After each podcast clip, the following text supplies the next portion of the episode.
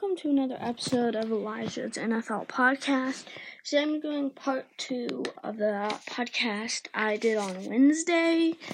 So if you didn't listen to that one, you probably should should before you listen to this one.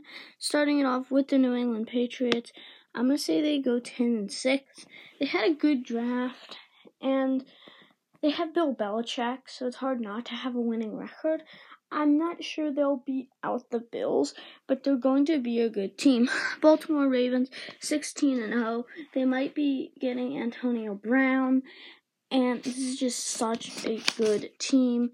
If Lamar Jackson can repeat a good season and defenses don't figure him out, that will be even better. But he still has a great arm, and if his run game isn't as successful as it was last season, they can still win.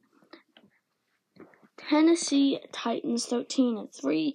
Derrick Henry is so good, and Ryan Tannehill's just getting better. They have an amazing defense, although they probably won't re-sign Logan Ryan, and they lost Jurrell Casey. Those are two big people that won't be on that defense, but it's still very talented. Then Broncos 9 and 7. They have so many offensive weapons. Jerry Jeudy, Courtland Sutton, Noah Fant, Drew Lock's good, Phillip Lindsay, and Melvin Gordon. This offense is so stacked. And you have Von Miller on defense. I think maybe they could bring in Logan Ryan, and this would just be a good team that maybe they could get a little contention out of. 49ers 9 and 7 I'm saying this record mostly because I'm a Seahawks fan and I really hate the 49ers. They're probably going to do better than this, but I just want to think that they do really bad because they lost the Super Bowl. Jimmy Garoppolo is not really that good. Someone gets injured.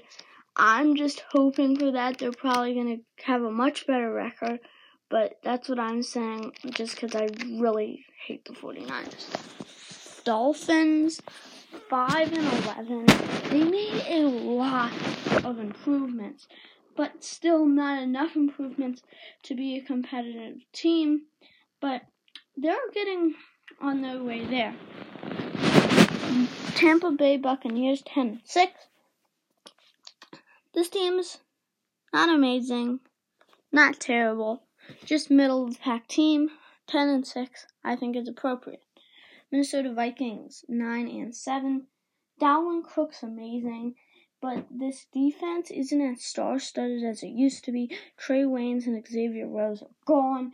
Anthony Barr's getting older, and Everson Griffen's a free agent. It just isn't as good as it used to be, this defense, but they can still pull out a decent record because the addition of Justin Jefferson, I mean, that's huge in the first round the Eagles taking Jalen Reagor is just like, come on, Philly Bears, 12 and 4.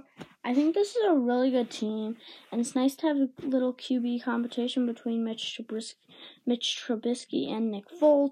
Their defense is amazing, and I think they can win. Colts, 10, 10 and 6.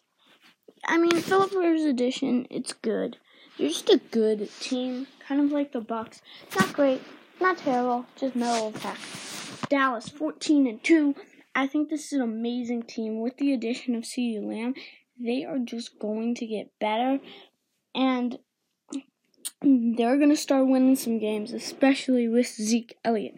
Green Bay Packers, 12 and 4. Eh, they're good. Aaron Rodgers, he might not play his best because of Jordan Love coming in. So I don't know why they made that pick.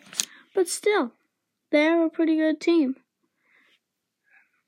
Bills, 14 and 3. This might be a little too high for them, but I really think they're going to be good.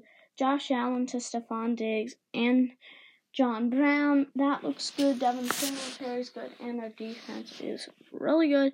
I think this is a complete team that can win. Now, Browns, 10 and 6. They have so much talent, they can't not win. That's simply how you have to put it.